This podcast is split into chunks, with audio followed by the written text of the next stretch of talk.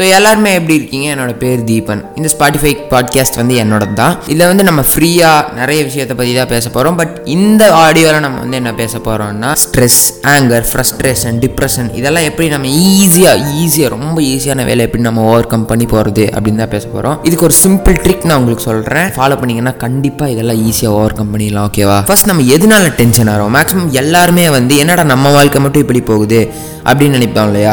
But உங்களுக்கு எப்படி தெரியும் உங்கள் வாழ்க்கை வந்து கரெக்டாக போகுதா? இல்லை தப்பாக போகுதா? இல்லை சோகமாக போகுதா? அப்படின்னு சொல்லிட்டு. புரியல எனக்கே புரியல. ஒரு நிமிஷம் சொல்கிறேன் ஒரு எக்ஸாம்பிள் வச்சு சொல்கிறேன் கேளுங்க. நீங்கள் ஒரு ரேஸ் ஓடிட்டு இருக்கீங்க. இப்போ நீங்கள் ரேஸில் ஃபஸ்ட்டாக போகிறீங்களா லாஸ்ட்டாக வரீங்களா அப்படின்னு சொல்கிறது உங்கள் கூட ரேஸ் ஓடுறவங்க உங்களோட காம்படிட்டிவ்ஸ் தான் வந்து முடிவு பண்ணும். அதே மாதிரி தான் நம்ம எதனால ஸ்ட்ரெஸ் ஆகிறோம்னா நம்ம மற்றவங்க கூட நம்ம லைஃப்பை கம்பேர் பண்ணிக்கிறோம். பட் எப்படி அவன் நல்லா இருக்கானா இல்லையா நம்மளுக்கு தெரியுது. அதாவது அவன்னா நம்ம ஃப்ரெண்ட்ஸ் நம்ம ரிலேட்டிவ்ஸ் நம்ம சொந்தக்காரங்க எல்லாம் ஒன்று தான் அவங்களாம் எப்படி நல்லா இருக்காங்களா? இல்லையா? அப்படின்னு நம்மளுக்கு எப்படி தெரியும்னா அவங்க ஸ்டேட்டஸ் அவங்க ஸ்டோரிஸ் எஸ் அவங்க போடுற ஸ்டேட்டஸும் அவங்க போடுற ஸ்டோரியும் ஹாப்பியாக இருக்கிற மாதிரி காமிக்கும். பட் அவங்க ஹாப்பியாக இல்லை. நம்ம மைண்ட் ஆட்டோமேட்டிக்கா ஓ இவன் ஜாலியாக இருக்கான்ப்பா. நம்ம மாலுக்கு மட்டும் இப்படி போகுது அப்படின்னு நினைக்கும். பட் மைண்ட் அப்படி போக விடாதீங்க. இப்போ உங்க ஃப்ரெண்டு மாலுக்கு போய் பீஸா சாப்பிட்றான். பீஸா சாப்பிட்றது மட்டும் இல்லாம அதை ஸ்டோரிலையும் ஸ்டேட்டஸ்லயும் போடுறான். அதை நீங்க பாக்குறீங்க. என்னடா இவன் பீஸாலாம் சாப்பிட்றான்டா இன்னைக்கு? நம்ம உட்காந்து இங்க இட்லி சாப்பிட்டு இருக்கோம் பாரு அப்படின்னு உங்க மைண்ட் நினைக்கும். நீங்க நினைக்கிறீங்களோ இல்லையோ. பட்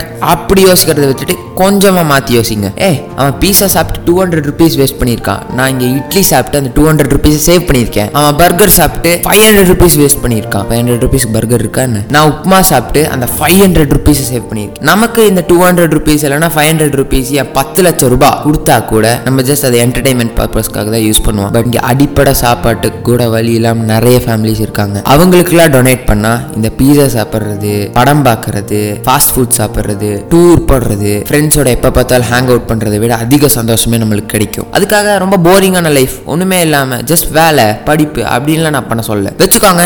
ஆனால் எல்லா ஃபன்னையும் லிமிட்டடாக வச்சுக்கோங்க. இருக்கிற வாழ்க்கையே ஃபன்னாக மாத்துறது தான் அல்டிமேட் ஸோ மாற்றி யோசிங்க. இதோட என்னோட ஃபர்ஸ்ட் பாட்காஸ்ட்டை முடிச்சுக்கிறேன். அடுத்து இன்னொரு இன்ட்ரெஸ்டிங்கான ஆடியோவில் சந்திக்கலாம். பை